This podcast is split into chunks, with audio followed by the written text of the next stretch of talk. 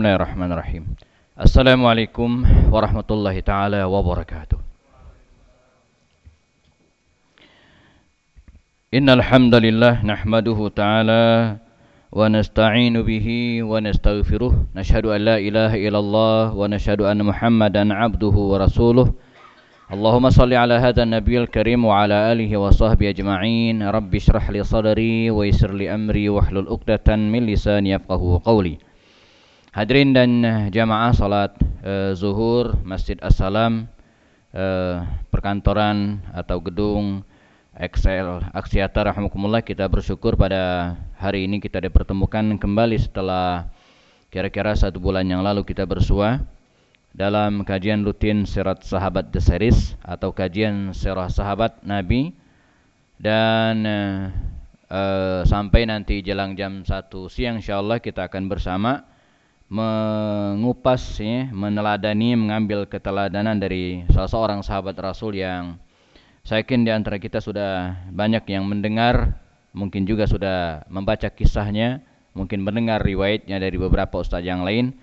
Seorang sahabat yang dikenal dengan muazzinu Rasulillah ya, muazzin Rasulullah muazzin Rasulullah Bilal ibn Rabah ya. Uh, Suatu hal yang menarik dari para sahabat Nabi itu jamaah bahwa satu sosok sahabat Rasulullah itu bisa memberikan keteladanan kepada kita dari berbagai sisi. Ya. Jadi dari seorang Bilal jamaah kita bisa belajar banyak hal. Kalau selama ini ketika disebut kata Bilal, ya, Bilal, maka uh, pengetahuan kita itu hanya terbatas bahwa beliau adalah seorang muazzin Rasulullah. Bahkan begitu lengkapnya Bilal dengan muazzin ini, sampai-sampai di beberapa masjid. Ya, saya ingat di kampung saya dulu jamaah, uh, dalam mazhab syafii gitu ya, bahwa sholat Jumat itu memungkinkan azannya dua kali. Ya. Saya masih ingat di dindingnya uh, jadwal khatib gitu ya. Itu ditulis di update setiap waktu ya waktu kecil dulu ya setiap pekan. Uh, itu ditulis ya. Khatib siapa gitu ya? Khatib siapa? Ini itu ada tulisannya muazzin ya itu siapa? Nah bawahnya ada Bilal. Bilal siapa? Jadi uh, muazzinnya ada Bilalnya ada gitu kan? Ya. Jadi Bilal itu sudah uh, apa namanya Bilal ya muazin gitu ya. Muazin kedua ya muazin kedua. Siapa Bilalnya? Maksudnya siapa yang siapa yang azan kedua ya. Nah jadi Bilal itu muazin dan itu tidak salah ya. Karena memang Rasulullah SAW ya mengangkat Sayyidina Bilal bin Rabah sebagai muazin di Madinah Al Munawwarah ya, ketika azan disyariatkan ya pasca hijrahnya Rasul sallallahu alaihi wasallam. Namun yang keliru jamaah kalau kita menganggap Bilal itu hanya sekedar muazin Nah, ini yang keliru, ya. Sebab uh, sebab kalau kita menganggap Bilal hanya sebagai seorang muazin saja, begitu kecil perannya. Atau bahkan kita sendiri menganggap bahwa azan itu enggak penting. Ya. Saya belum ketemu ada orang yang dengan bangga mengatakan saya ini muazin uh, masjid fulan atau masjid anu. Atau dibikin kartu nama gitu kan. Nah, kenalkan saya muazin masjid assalam gitu kan. Jadi profesi muazin itu enggak enggak sekeren eh, direktur ya pasti gitu ya atau manajer gitu kan. E, padahal kalau kita lihat filosofi azan itu luar biasa jemaah ya. Jadi azan itu kan coba kita kita saya ingin memberikan motivasi kepada kita bersama tentang pentingnya azan ini ya. Karena ada di antara kita yang e, bisa azan bisa ya tapi belum tentu sanggup ya Masa azan gak bisa kan? Bisa kan lafaznya itu itu doang. Tapi belum tentu di antara kita semuanya sanggup azan. saya ingat waktu kecil dulu ketika SD, ya mungkin kelas 2, kelas 1 atau kelas 2, saya lupa-lupa ingat. Pertama kali azan saya pribadi ya, disuruh oleh kakek saya azan maghrib pada waktu itu, saya cuma sanggup melafazkan Allah Akbar saja. Andi kata kakek saya azan, semegang mic ya mah, Allah Akbar, Allah Akbar, selesai. Setelah itu saya nggak sanggup lagi duduk dan kemudian digantikan dengan yang lain. Gitu ya. Artinya butuh mental tersendiri. Ya. Jadi makanya Hasan Al Banna itu jamaah konon ya ketika dia membuka uh, registrasi ya, untuk pengikutnya ya sebagai anggota Al Ikhwan Al Muslimun di Mesir pada waktu itu ya. Konon ada yang mengatakan beliau mensyaratkan kalau pengen menjadi anggota Al-Ikhwan Al-Muslimun IM pada waktu itu dulu ya, maka dia harus bisa azan. Ya, karena ketika seseorang azan itu artinya apa? Pertama, dia mendeklarasikan dirinya bahwa sebagai seorang muslim. Ya, kan nggak mungkin orang kafir azan kan? Ya. Jadi secara tidak langsung dia mendeklarasikan ana muslim, saya muslim. Dan itu nggak sembunyi-sembunyi. Karena itu kata Imam An-Nawawi dalam kitabnya Al-Adhkar, beliau mengatakan, ibadah itu kan ada tiga.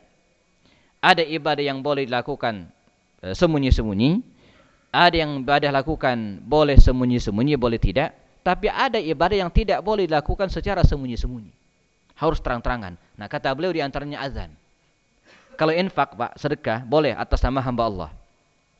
Bolehnya orang lain nggak tahu kita infak. Baca Quran juga boleh di keheningan malam tidak ada yang lihat, tidak ada yang dengar kecuali kita dan Allah Subhanahu wa taala. Yes, tapi azan nggak boleh. Azan itu adalah salah satu ibadah yang harus dilakukan secara jahriyatan, terang-terangan. Masa azan ngumpet? Ya, masuk ke dalam kolong, Allahu Akbar, Allahu Akbar. Enggak. Jadi azan adalah deklarasi keimanan, deklarasi keislaman seseorang. Yang kedua azan ini jemaah adalah ibadah yang begitu banyak ya, pahalanya. Ya, bagaimana tidak e, banyak pahalanya ya? Sebagian besar dari kita tadi ya, baru datang ke masjid ini kapan? Setelah azan. Kalau nggak azan mungkin nggak datang. Dan itu di mana-mana ada di kompleks perumahan ya. Kenapa belum ke masjid? Belum azan. Padahal dia udah siap tuh ke masjid. Tapi karena belum azan, ya, tetangga saya ada bapak udah tua, siap ke sarung kayak sih. Eh pak, saya bilang ke atas, ya, belum azan Ustad katanya. Nah, jadi diajak ke musola, kenapa? Belum azan. Ternyata usut punya usut, ini orang, bapak ini nggak bisa azan.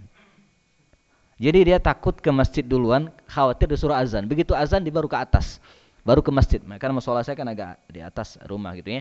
Jadi ada uh, jadi azan itu pahalanya banyak. Banyak orang yang tidur tapi begitu mendengar azan bangun dan ke masjid. Artinya dia sudah memanggil banyak orang yang kemudian hadir melaksanakan sholat berjamaah. Jamaah itu pahalanya. Mandalla ala khairin, barang siapa yang menunjukkan orang melakukan kebaikan, menyebabkan orang melakukan kebaikan, maka dia akan mendapatkan pahala sebesar pahala orang tersebut.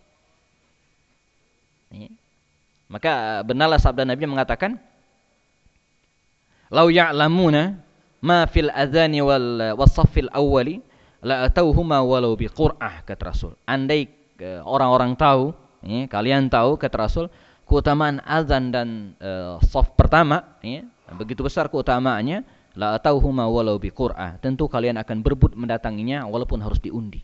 Seperti orang pengen mendapatkan arisan yang pertama kali. Ya, dapat giliran yang pertama. Saking besar keutamaan keutamaan azan ini ya. saya ingat kisah lagi-lagi Hasan Albana muda ya, Hasan Albana muda itu suatu saat dia tahu persis keutamaan azan ini. Akhirnya di keliling kota Mesir itu jamaah dia pengen azan. Tapi Mesir tidak seperti kita di Indonesia. Ya, bisa azan sembarangan. Di sana sudah ada muazzinnya. Enggak sembarang orang bisa azan. Ya, dia datang ke suatu masjid pengen azan nggak boleh. Sudah ada muazzinnya. Datang ke masjid. Nah, akhirnya dia punya akal, Pak. Nah, ini bisa dicontek barangkali ya. Jadi beliau ya, e, karena pusing tidak bisa azan sudah ada muazzin masing-masing masjid ya, dan dia tahu pahala azan luar biasa. Begitu azan orang akan datang dan pahalanya mengalir ke dia. Akhirnya apa, Pak? Dia satu masjid dia datang ke situ ya, Eh, sebelum azan subuh. Ngapain dia? Datang ke ruangan marbot membangunkan muazzinnya. Eh, bangun, bangun, bangun. Sebentar lagi azan. Begitu azan berkumandang, maka dia mendapatkan pahala semua pahala muazzin itu.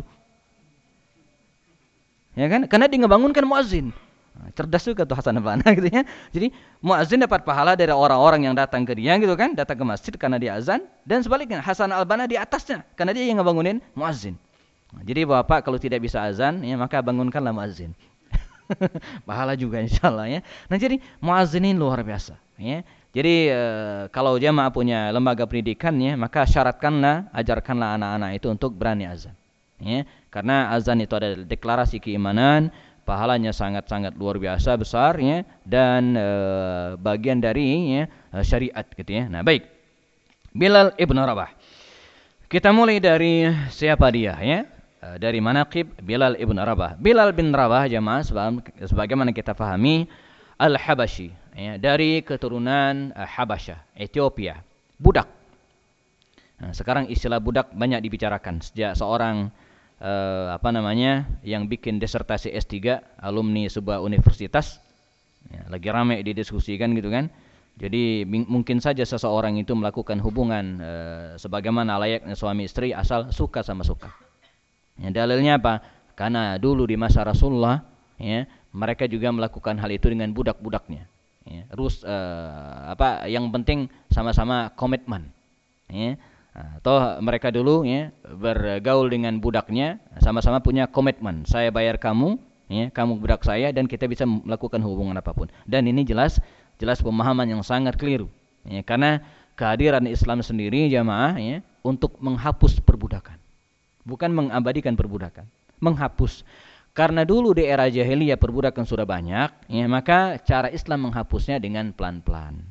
Makanya kalau kita telah ah, ya, ayat-ayat Al-Quran begitu banyak ayat jamaah yang menjelaskan kepada kita ataupun hadis yang menganjurkan untuk memerdekakan budak ya. E, misalnya dalam surat An-Nisa fatahriru raqabah kemudian dalam surat At-Taubah ya, di antara mereka yang berhak mendapatkan uh, zakat ya, mustahiquz zakat itu adalah ya, wafir riqab orang yang berkeinginan memerdekakan dirinya enggak punya uang ya, maka dia boleh dibantu dengan uang zakat agar dia bisa memerdekakan dirinya ya.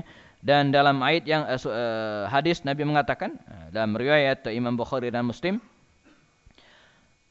uh, di, dikatakan ya Man a'taqa raqabatan muslimatan a'taqallahu bi kulli 'udwin minhu 'udwan minan nar hatta farjahu bi farjih. Ya. Kata Rasulullah barang siapa yang memerdekakan seorang budak ya atakallahu bi kulli udwatin minhu udwan minan nar maka Allah akan memerdekakan seluruh anggota tubuhnya gitu kan memerdekakannya melepaskannya menyelamatkannya dari api neraka ya hatta farjahu bi farji sampai ke ya, kemaluannya ya, besar begitu besar keutamaan memerdekakan budak dan uh, kita lihat juga bagaimana para sahabat ya, berlomba-lomba dalam memerdekakan budak sehingga uh, bisa disebut kehadiran Islam itu untuk menghapus perbudakan, bukan untuk mengesahkan. Jadi sekarang tidak ada lagi, tidak ada lagi perbudakan. Nah, uh, Bilal bin Rabah ini dulu seorang budak, ayahnya budak, ya, emaknya juga budak, maka anaknya juga menjadi hamba sahaya. Ketika ayahnya meninggal dunia jamaah, uh, tradisi bangsa Arab jahiliyah waktu itu mengatakan anaknya pun diwariskan kepada tuannya. Maka jadilah uh, Bilal bin Rabah ini ya, menjadi budak atau hamba sahaya dari seorang pengusaha terkenal Quraisy namanya Umayyah bin Khalaf. Ya. Nah, ini cerita awalnya dia menjadi hamba sahaya milik Umayyah bin Khalaf dari sekian banyak hamba sahayanya. Bisa jadi ratusan Pak hamba sahaya mereka waktu, waktu itu ya. Nah, Bilal bin Rabah ini di antaranya. Bilal bin Rabah ini walaupun dia seorang budak jamaah dikenal sebagai orang yang sangat cerdas, sangat bijak, ada banyak kalimat-kalimat beliau nanti kita akan bahasnya yang bernas dan kemudian dikutip oleh ya, para sahabat Nabi pada waktu itu ya. Dan eh, layaknya seorang budak di masa jahiliyah dia diperlakukan seperti barang, bisa dijual belikan, bisa disuruh apa pun dan layaknya hamba saya budak ya. Sampailah kemudian satu saat uh, ketika baginda Rasul SAW mendapatkan wahyu ya, diangkat oleh Allah Subhanahu wa taala menjadi nabi ya kita tahu bahwa Rasulullah SAW diangkat Allah menjadi Rasul ya, di awal awal dakwah ya, beliau melakukan dakwah dengan cara sirriyatan sembunyi-sembunyi. Ya. jelas sekitar tiga atau empat tahun ya, Nabi berdakwah secara uh, sirriyatan. Dakwanya diam-diam tidak dipublish ya. Uh, keluarganya dimulai didakwai istrinya anak-anaknya ya. Lalu kemudian uh, sepupunya Ali bin Abi Thalib lalu kemudian siapa lagi ya? Uh, mantan budak beliau ya anak angkat Rasulullah Zaid bin Haritha ya lalu kemudian ibu susunya ya atau pengasuhnya maaf pengasuhnya Ummu Aiman dan seterusnya ya sampai kemudian Abu Bakar Siddiq masuk Islam. Nah pada masa inilah kemudian ya Rasulullah melakukan dakwah secara sembunyi-sembunyi. Namun walaupun dakwah Nabi dilakukan secara sembunyi-sembunyi tapi tetap dilakukan dengan cara yang sangat efektif. Ya eh, Nabi tetap ada markas dakwahnya. Nabi juga tidak pernah berhenti dan selalu memanfaatkan peluang dakwahnya. Jadi kalau beliau melihat ada orang yang kira-kira bisa didakwahi ya, dalam kondisi apa pun, orang kaya, budak, hamba saya ataupun siapa pun selalu diajak oleh Rasulullah. Ya, ngobrol. Ini juga pelajaran bagi kita jamaah ya. Jadi tugas kita ini adalah dai. Apa pun profesi kita, profesi kita, kulluna du'atun qabla an nakuna kulla syai'in. Kita ini adalah ngajak orang melakukan kebaikan. Yukhrijun nasa minadh dhulumati ila nur. Mengeluarkan orang dari era jahiliyah, dari era kegelapan menuju menuju cahaya. Ngajak orang, bukan ngajarin. Mengajak, bukan mengajar. Kalau mengajar harus ada ilmunya, tapi kalau ngajak nggak mesti. Ya. Jadi e, menyuruh orang ya untuk berdatangnya majelis ta'lim, ya, menyiapkan apa namanya majelis-majelis ilmu agar orang bisa belajar itu juga bagian dari dakwah. Ya, mengkreat konten-konten yang baik, ya, mengumpulkan ceramah-ceramah para ustadz, lalu kemudian diupload di internet, di YouTube dan seterusnya. Ini juga bagian dari dakwah. Walaupun dia nggak bisa mengajar, gitu ya. Nah, Rasul juga demikian, ya mah, dia tidak e, menyanyiakan peluang tersebut, ya jika ada peluang agar orang mendapatkan cahaya Allah, hidayah Allah, maka dia diajak. Termasuk Bilal bin Rabah. Suatu saat eh, Bilal bin Rabah ini mengembalakan ternak milik tuannya Umayyah bin Khalaf di pinggir kota Makkah. Ya, sebagaimana kebiasaannya. Nah, Nabi mendatangi Bilal bin Rabah yang sedang sendirian ini ditemani oleh Abu Bakar Siddiq diajak ngobrol oleh Rasulullah SAW ya, lalu kemudian uh, dijelaskan tentang Islam. Nah, saya pernah jelaskan bahwa kecerdasan seseorang itu ya bukan ditandai dengan hal uh, lain ya, uh, tapi seseorang itu disebut cerdas manakala dia bisa menerima kebenaran. Ya. Dan Bilal ini cerdas, ya. Uh, sehingga dalam waktu sekali pertemuan pada waktu itu dia sudah bisa menerima ya, kebenaran Islam dari lisan Rasulullah secara langsung. Ya. Jadi kategori orang cerdas itu jemaah adalah orang yang bisa mencerna kebenaran Islam. Itu orang yang cerdas. Maka Abu Jahal itu nggak cerdas. Ya.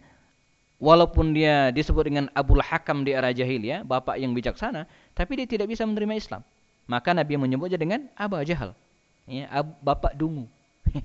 Eh, jahal itu kan dungu artinya ya, bodoh. Ya. Walaupun dia dikenal orang yang bijaksana, dikenal sebagai orang yang pinter, tapi karena tidak bisa menerima Islam, tidak bisa menangkap cahaya Islam, dia nggak cerdas. Bilal cerdas.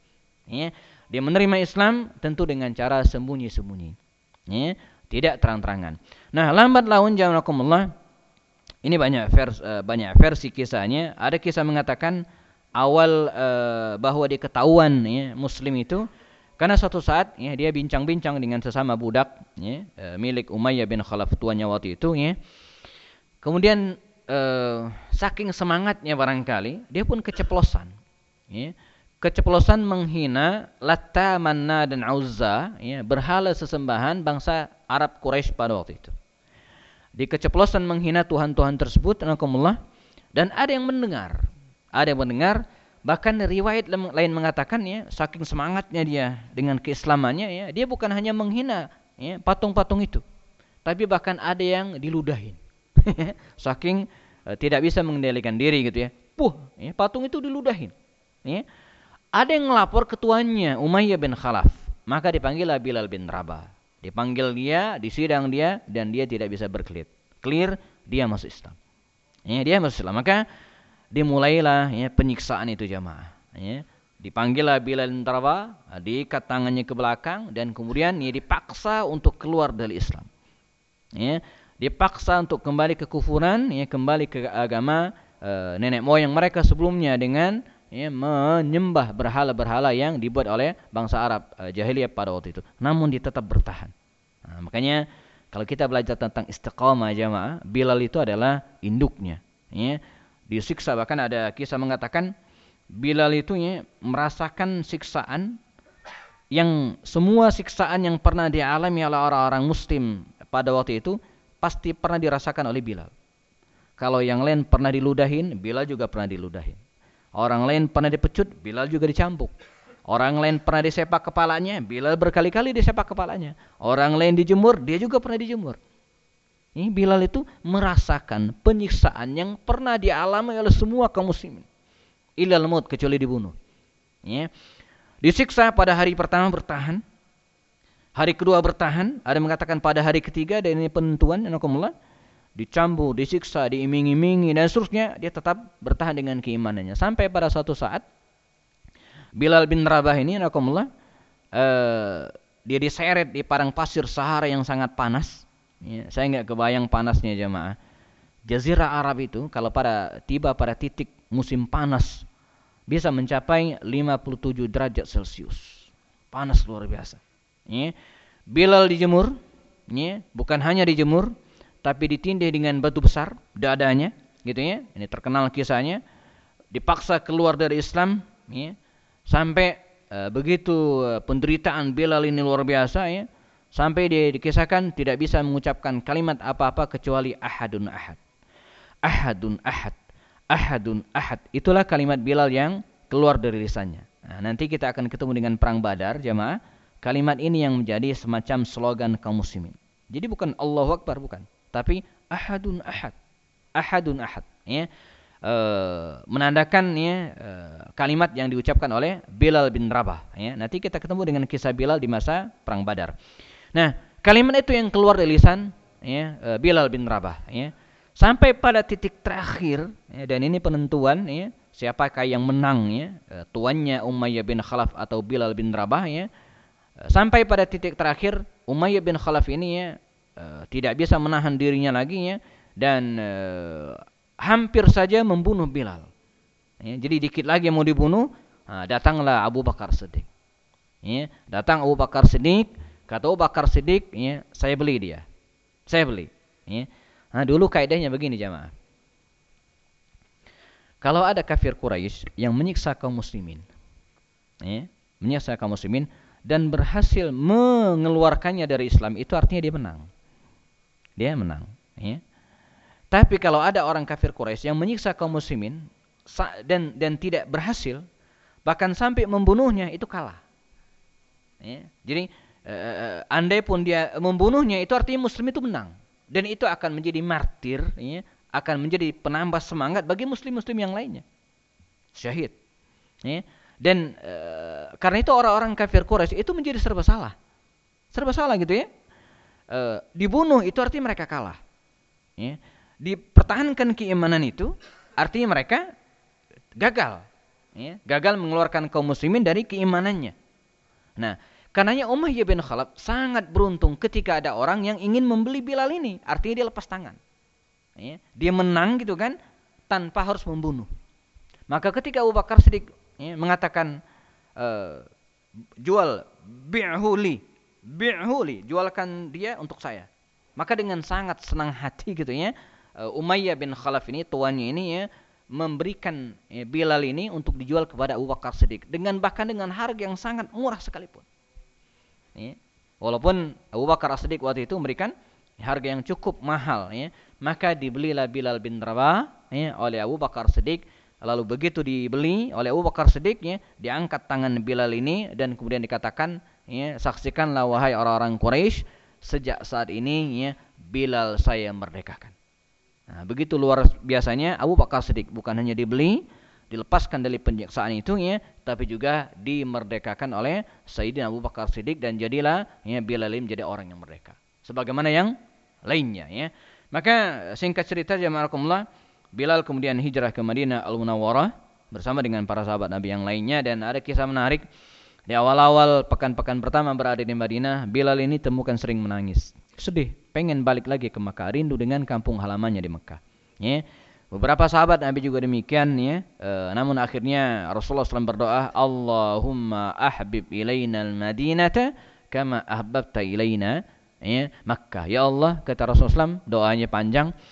E, ahbib ilaina Madinah ya tanamkanlah rasa cinta kami terhadap kota Madinah sebagaimana engkau telah menanamkan rasa cinta kami terhadap Mekah Allah mengabulkan doa rasulnya jamaah sejak saat itu ya praktis tidak ada seorang pun dari kalangan muhajirin itu yang pengen balik lagi ke Mekah ditanamkan rasa cinta dalam jiwa mereka mencintai Madinah al-Munawwarah bahkan doa Nabi ini ya, bukan hanya dikabulkan oleh Allah untuk muhajirin saat itu, tapi bagi kita semua. Ya, yakinlah siapa yang pernah ke Madinah al-Munawwarah jamaah pasti pengen lagi, pengen lagi ke tempat tersebut. Tidak ada yang kapok. Ya, Allah menanamkan rasa cinta kita kaum muslimin ya, untuk Makkah, untuk Madinah. Siapa pun yang pernah datang ke Madinah, ziarah haji ataupun umroh ya, mesti pengen datang lagi, pengen datang lagi. Dan begitulah para sahabat Nabi waktu itu. Maka bacalah sejarah jamaah, ini harus tidak ada yang balik lagi ke Mekah. Semuanya berada di Madinah al-Munawwarah. Ada yang dimakamkan di Madinah atau mungkin di kota-kota lain, tapi tidak ada yang balik kampung itu enggak ada. Ya, Allah menanamkan rasa cinta mereka kepada Madinah al-Munawwarah. Dan uh, kisah pun berlanjut ketika Allah Subhanahu wa taala mensyariatkan azan, maka Allah uh, Rasul pun mengangkat beliau sebagai muadzin Rasulullah di Madinah Al-Munawwarah. Setiap kali azan berkumandang ya, maka Bilal yang ditugaskan naik ke atas uh, mihrab ya, jamaah yang pernah umrah di atas raudhah ya, di atas raudhah itu ada uh, bangunan setinggi ini barangkali ya, setinggi ini nah uh, sampai sekarang ya uh, tempat itu jadikan sebagai muadzin. Ya, tempat azan. Jadi begitu uh, sholat ya uh, naik ke atas dan situlah di situ tempat itulah uh, muazin mengumandangkan azannya. Dari dulu dari zaman uh, Bilal bin Rabah ya. Jadi dia naik ke atas ya supaya suaranya itu menggema dan didengar oleh kaum muslimin untuk melaksanakan sholat sholat berjamaah. Uh, selanjutnya nakumullah sebagaimana para sahabat Nabi yang lainnya, Bilal pun ikut berperang di jalan Allah Subhanahu wa taala dan perang benturan pertama adalah perang Badar. Nah, saya pernah ceritakan mungkin dalam perang Badar ini ada kisah menarik ya ma. Perang Badar ini kan perang antara kaum muslimin dan kafir Quraisy. 313 melawan 1000 orang. Uh, rumus perang di era jahiliyah itu begini. Siapa yang bisa membunuh musuhnya, maka dia mendapatkan harta musuhnya itu. Ya. Man qatala aduwan, siapa yang bisa membunuh musuhnya, falahu salabuhu. Maka harta milik musuh tersebut menjadi miliknya. Ini kaidah perang di era jahiliyah. Nah, dalam perang Badar, ya, ketentuan itu belum dihapus, masih ngikut tradisi sebelumnya. Adalah seorang Abdurrahman bin Auf, pengusaha kaya. Insting bisnisnya muncul terus ketika perang sekalipun. Ya, jadi pengusaha itu begitu pak, di mana pun dia berada, insting bisnisnya itu jalan. Bahkan ketika perang sekalipun. Jamaah dapat bayangkan Abdurrahman bin Auf, seorang e, pengusaha sukses yang dalam dirinya mengalir jiwa entrepreneurship, ikut perang dengan kaidah yang tadi. Siapa yang bisa membunuh musuhnya, maka dia akan mendapatkan harta milik musuhnya. Kira-kira siapa yang dibunuh, Pak? Orang kaya. Ngapain bunuh orang miskin, gak punya duit? maka singkat cerita, di tengah perjalanan perang, separuh perjalanan perang Badar, jamaah, itu Abdurrahman bin Auf itu ya, sudah membunuh sekian banyak orang kafir, orang-orang kaya. Dan dia, dia dia tahu peta musuhnya tahu orang teman-teman dia juga dulunya. Ya kan dia tahu mana orang kaya mana bukan dia tahu. Ya. Maka di tengah peperangan itu Abdurrahman bin Auf ini kerepotan sendiri karena membawa harta rampasan perang yang diambil dari musuhnya. Di sini ada tameng tiga, pedang bagus-bagus, kemudian unta lima gitu ya. ya. Nah di, di dalam kondisi demikian di seberang sana ya dia ketemu dilihatnya ada seorang Umayyah bin Khalaf, bosnya Bilal ini di kejauhan. Dulu temannya. Ya. Hari itu mereka berbeda blok. Ya. Abdurrahman di pihak kaum muslimin, sementara Umayyah pihak kafir Quraisy. Umayyah waktu itu dalam keadaan sudah kalah. Kafir Quraisy sebagian besar sudah menyerah dan terbunuh. Umayyah bin Khalaf kata dia, "Ya Abdurrahman, ya Abdurrahman, buang semua harta rampasan perangmu itu. Itu receh. Itu kecil. Terus bagaimana? Tawan saya.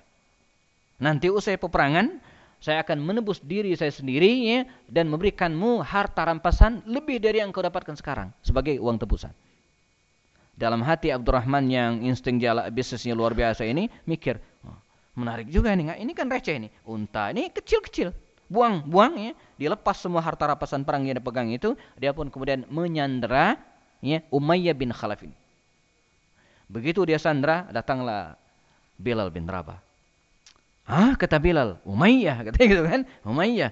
Ini yang dulu nyiksa saya gitu ya. Kita ceritakan tadinya, ini yang dulu menyiksa saya, ya. Yang menyiksa Bilal bin Rabah, ya.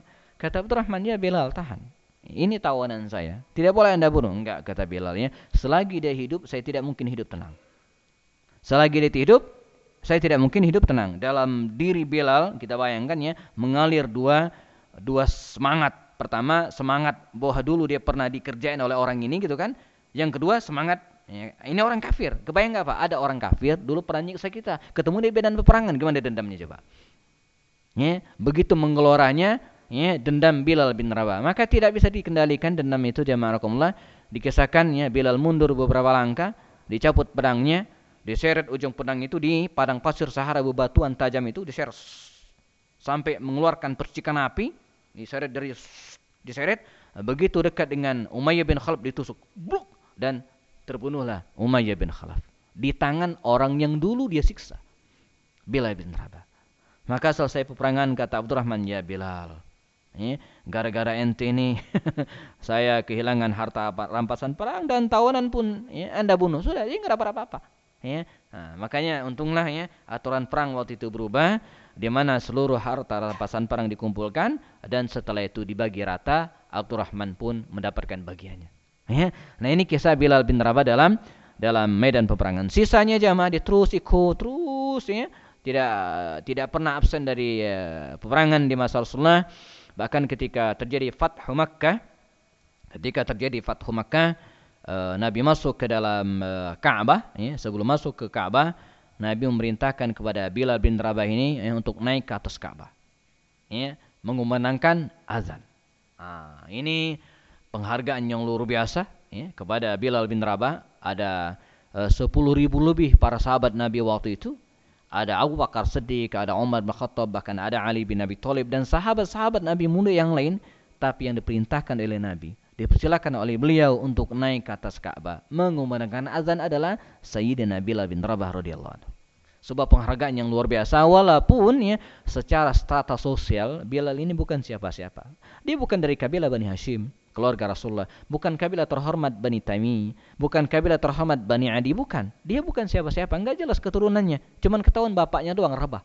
Ya. Sisanya dia orang Habasyi. Ya. Enggak ada sanat nasab apa pun yang menjelaskan dia kalangan bangsawan enggak. Tapi begitulah Islam jamaahnya. La fadla li arabiyyin ala ajami kata Rasul. Tidak ada keutamaan orang Arab atas orang-orang non Arab sama di sisi Allah Subhanahu wa taala. Nabi pun wafat jamarakumullah dan ini kisah berlanjut Ketika Nabi meninggal dunia, Sayyidina Abu Bakar Siddiq menjadi khalifah. Kata Abu Bakar Siddiq, ya Bilal, anda teruskan ya, sebagai muazzin. Ya, sebagaimana Rasul telah menyuruhmu. Nah, di sini kisah menarik. Kata Bilal enggak. Saya bersumpah kata Bilal, begitu Nabi meninggal dunia, saya tidak pengen lagi azan. Saya tidak tidak mau lagi azan. Dipaksa oleh Abu Bakar, azan enggak. Azan kata Abu Bakar, enggak.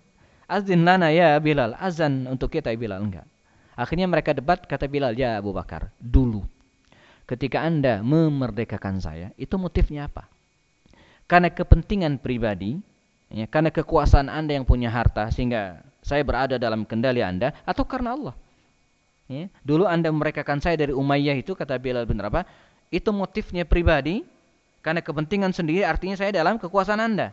Atau murni karena Allah, berarti saya bebas. Kata Abu Bakar Siddiq, bal tetapi karena Allah. Ah, kalau begitu saya bebas. Saya tidak terikat dengan siapa pun. Iya, Anda dan pilihan Anda kata Abu Bakar Siddiq. Maka sejak saat itu jamaah, bila bin Rabah ini ya, tidak pernah mengumandangkan azan sama sekali ba'da wafat Rasul setelah Rasul meninggal dunia. Ya. Yang kedua alasannya apa? Ada tiga alasan. Alasan yang kedua, Bilal ini jamaah kalau mengumandangkan azan dia tidak kuat. Ya, dia tidak kuat. Sebab Eh, di, antara ciri orang beriman itu kata Imam Ibnu Al-Qayyim Jauziyah belum mengatakan kalau disebutkan nama atau kata ya, yang dicintai ya, maka hatinya bergetar. Wa idza dzukirallah wajilat qulubuhum. Nah, Bilal bin Rabah ketika menyebutkan kalimat Allahu Akbar bergetar. Dan ditambah lagi dengan asyhadu an la ilaha illallah wa asyhadu anna Muhammad Rasulullah. Begitu kalimat Muhammad disebutkan, dia tidak bisa lagi meneruskan kalimatnya. Sehingga ini yang membuat dia tidak kuat azan. Yang ketiga alasannya apa? Dia pengen ikut berjihad di jalan Allah Subhanahu wa taala. Karena nanti kita temukan makamnya jemaah, makam Bilal ini itu bukan di Mekah. Bukan juga di Madinah, bukan juga di Taif, makamnya jauh ya, di daerah Damaskus Suriah. Perjalanan Madinah menuju Suriah itu 40 hari 40 malam lamanya gitu kan. Panjang luar biasa gitu ya, jauh. Nah, di sebuah daerah namanya Daria dia dimakamkan di situ. Artinya apa? Dia menghabiskan hayatnya, hidupnya untuk berjihad di jalan Allah Subhanahu wa taala pasca setelah wafatnya Rasul ya SAW dia tidak mau lagi uh, azan ya. Dan kita masih ceritakan beberapa keutamaan Bilal ini jamaah ya. Di antaranya adalah uh, ini pelajaran menarik juga bagi kita bahwa Kita boleh punya ibadah masing-masing yang kita andalkan menghadap Allah Subhanahu wa taala. Jadi di akhirat nanti jamaah ada orang yang masuk surga karena punya amba, punya amalan spesial. Punya amalan spesial. Saya pernah ceritakan mungkin ada orang yang masuk surga karena suka memaafkan kesalahan orang lain. Ada orang yang masuk surga karena ya sering ya menganggap lunas utang orang yang kepada dirinya. Ada orang yang masuk surga seperti itu ya. Ada orang yang masuk surga karena tidak pernah lepas dari saum sunnah terus menerus ya. Ada orang yang masuk surga karena tidak pernah putus melaksanakan qiyamul lail. Nah, Bilal ini punya amalan spesial juga yang mungkin tidak dilaksanakan oleh yang lainnya bahkan Nabi sekalipun. Dikisahkan oleh Imam Muslim dalam riwayatnya dengan syaratnya, artinya hadis ini sahih. An Abi Hurairah dari uh, dari Abu Hurairah jalur hadis ini dikatakan qala Rasul di Bilal. Rasul berkata kepada Bilal inda salatil ghada ketika salat subuh. Habis salat subuh Rasul memanggil Bilal, "Ya Bilal," kata Rasul, "Ya Bilal, kemari." Ya. Hadisni bi arja amalin amiltahu indaka fil islami manfaatan. Ya Bilal, katakan ceritakan kepadaku. Ya. Bi arja amalin, ya, amalan apa yang Anda andalkan? Yang luar biasa gitu kan? Amil tahu yang anda laksanakan. Ya. Kata dia, kenapa ya Rasulullah? Anda bertanya demikian. Kata Rasul, fa inni sami'tu lailata khashafana 'alaika baina yadayya fil jannah. Karena semalam kata Rasul saya mendengar khashafana 'alaika, gemerisik suara sendalmu. Nah, jadi Bilal ini kata Rasulullah eh, suara suaranya itu sudah terdengar di surga. Ya, khashafana 'alaihi, ya. Gemerisik sendalnya itu sudah sudah ada di surga. Artinya kalau e, sendalnya udah di surga, masa orang yang enggak? kan begitu logikanya. Jadi Nabi ingin mengatakan ya bahwa Bilal ini dijamin masuk surga. Suara sendalnya sudah ketahuan nih. Nabi pengen tahu amalan apa yang dilakukan.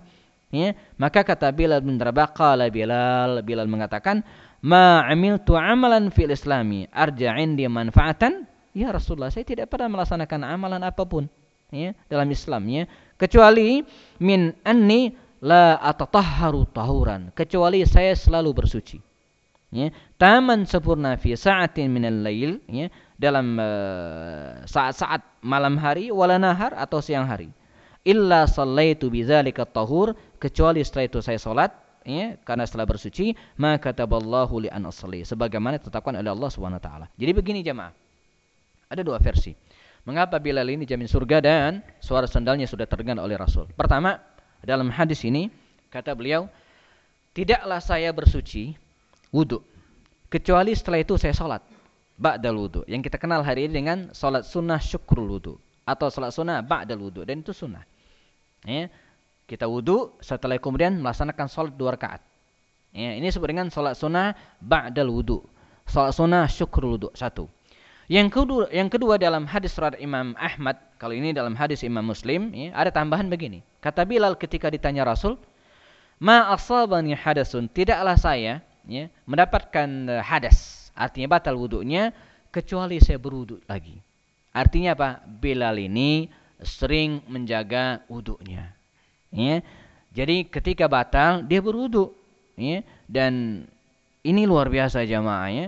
Uh, almarhum ya, guru kita Ustadz Arifin Ilham ya, yang saya pahami uh, beliau termasuk orang yang sangat rajin me me menjaga wudhu ini ya. Jadi dalam kondisi apa pun ya, dia menjaga wudhunya. Artinya kalau batal dia berwudhu. Dan ini e, pahalanya besar. Ya. Ketika kita baca Al-Quran dalam keadaan berwudhu, ya, bersuci, maka pahalanya beda. Ya, kata Ali bin Abi Thalib, orang yang baca Quran tidak berwudhu, pahalanya cuma 10. 10 kali lipat kebaikan. Tapi orang yang baca Quran dan dalam keadaan berwudhu, kata Ali bin Abi Thalib, maka pahalanya 25 kali kebaikan. Ya. Yang kedua, kalau kita wudhu jamaah, ya, memelihara wudhu terus ini akan memudah kita, memudahkan kita melaksanakan sholat. Ya. Saya ingat suatu saat, udah lama sekali ketika saya masih aktif sebagai wartawan waktu itu, pernah rapat dengan beberapa pengusaha ya, e, di daerah e, Cikini, sebuah hotel. Ya. E, kita ketemu dari pagi jam 9 sampai zuhur.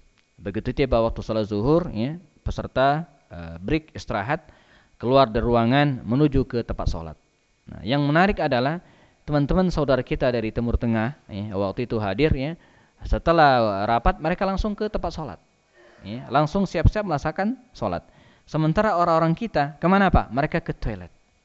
Mereka wudhu ngantri panjang dan akhirnya masbuk. Setelah sholat di antara mereka itu bicara ke saya. Saya heran dengan kalian semua ini. Mengapa? Sudah azan baru wudhu katanya gitu kan. Sudah azan baru ke toilet. Ya pasti masbuk katanya gitu kan. Dalam hati saya benar juga.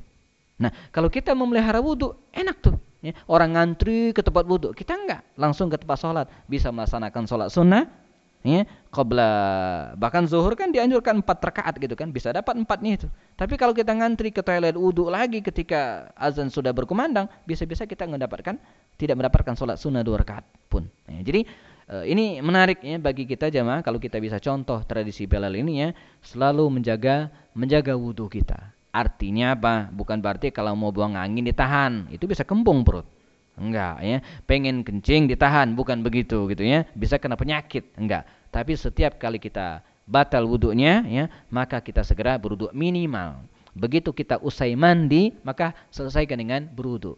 Nah, sehingga dipastikan kita dalam keadaan suci. Ini tradisi Bilal bin Rabah. Yang kedua kata beliau apa? Setiap kali habis bersuci beliau selalu ya melaksanakan sholat sunnah dua rakaat. Ini amalan spesial yang dilakukan oleh Sayyidina Bilal bin Rabah radhiyallahu anhu.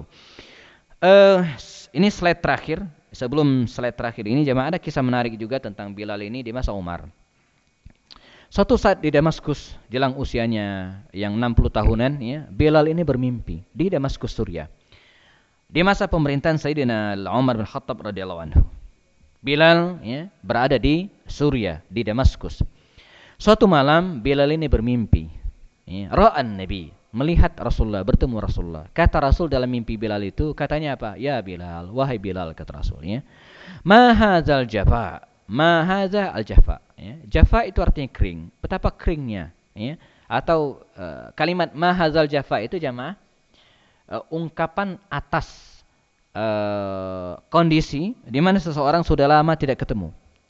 Ya, ini kalimat biasanya mahazal jafa. Eh, udah lama banget kita nggak ketemu. Nah, itu kalimatnya. Mahazal jafa kata Rasul. Betapa lama kita tidak ketemu ya Bilal. Anda sudah lama tidak uh, sudah lama sekali tidak mendatangiku kata Rasul. Maksudnya menziarahi makam Rasul. Ini Rasul menegur Bilal dalam mimpi.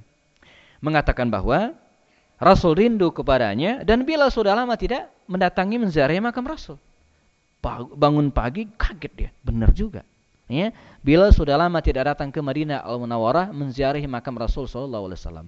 Maka pagi hari itu juga jemaah berkemaslah Bilal bin Rabah ya, berjalan menuju ke Madinah Al Munawwarah dari Damaskus Suriah. Di Madinah Al Munawwarah disambut dengan senang hati oleh Umar bin Khattab khalifah pada waktu itu. Ahlan bika ya Bilal. Selamat datang ya wahai Bilal. Dipeluklah Bilal ini ya. Kata, kata Umar bin Khattab, ya Bilal.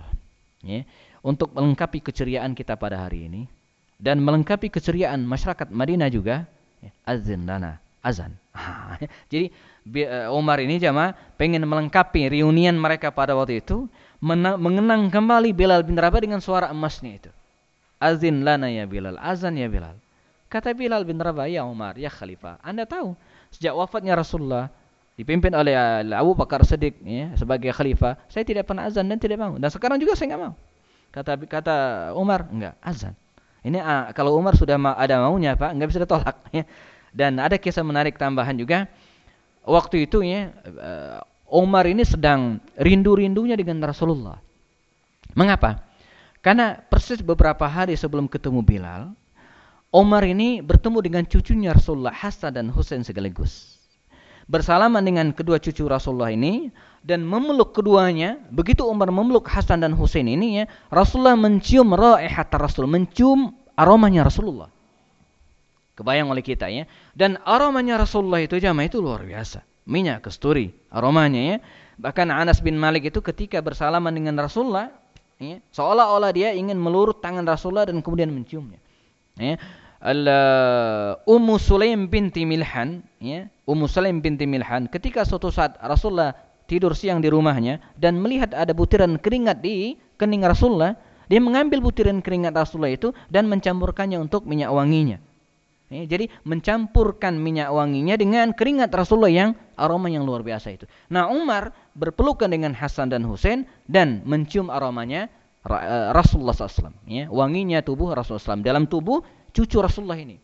Jadi begitu menggebunya, begitu luar biasanya kerinduan Umar terhadap Rasulullah SAW. Maka kata Umar radhiyallahu anhu, ya Bilal azan lana azan.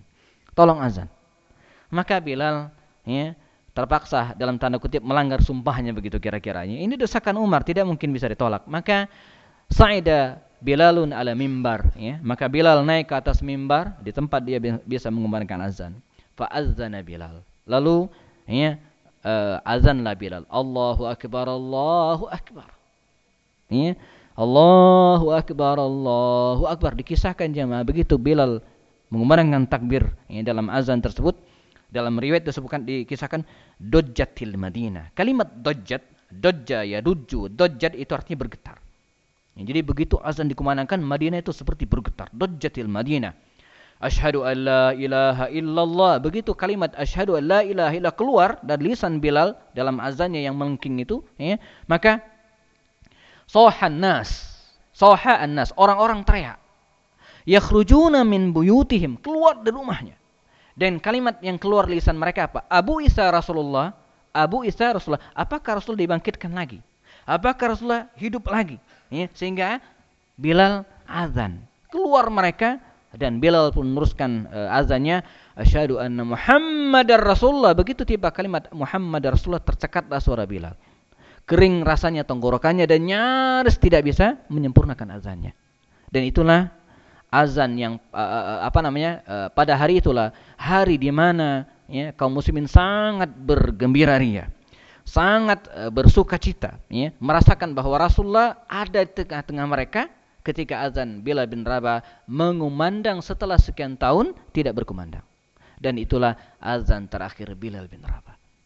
Karena setelah itu dipulang ke Damaskus Suriah dan tak lama kemudian dia pun meninggal dunia pada tahun 20 Hijriah di masa pemerintahan di masa pemerintahan Sayyidina Umar karena Umar meninggal dan tahun 23 Hijriah.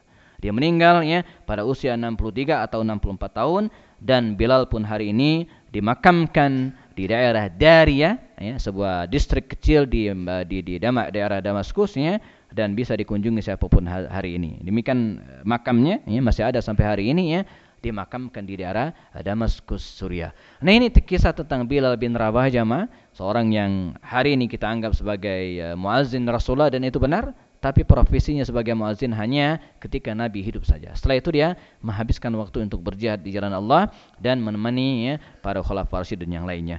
Uh, jam satu persis kita cukupkan kajian pada hari ini tentang sosok Bilal bin Rabah. Sisanya silakan jamaah uh, tambahkan referensi lain ya, dari kisah-kisah yang lainnya ya dan semoga bisa menambah kita bersama insyaallah. Jazakumullah khair. Uh, terima kasih perhatian dan mohon maaf kalau ada kekeliruan. Jika ada yang tanyakan nanti bisa ngobrol pada uh, sholat sunnah insyaallah biar tidak mengganggu aktivitas yang lainnya ya. Uh, kita sempurnakan dengan kafarat majlis. Subhanakallahumma bihamdika asyhadu an la ilaha illa anta astaghfiruka wa atubu ilaik. Uh, slide ini sudah dikopi di uh, komputer atau laptopnya panitia. Bagi yang pengen nanti bisa diambil untuk di-share atau dimanfaatkan. Saya akhiri. Assalamualaikum warahmatullahi wabarakatuh.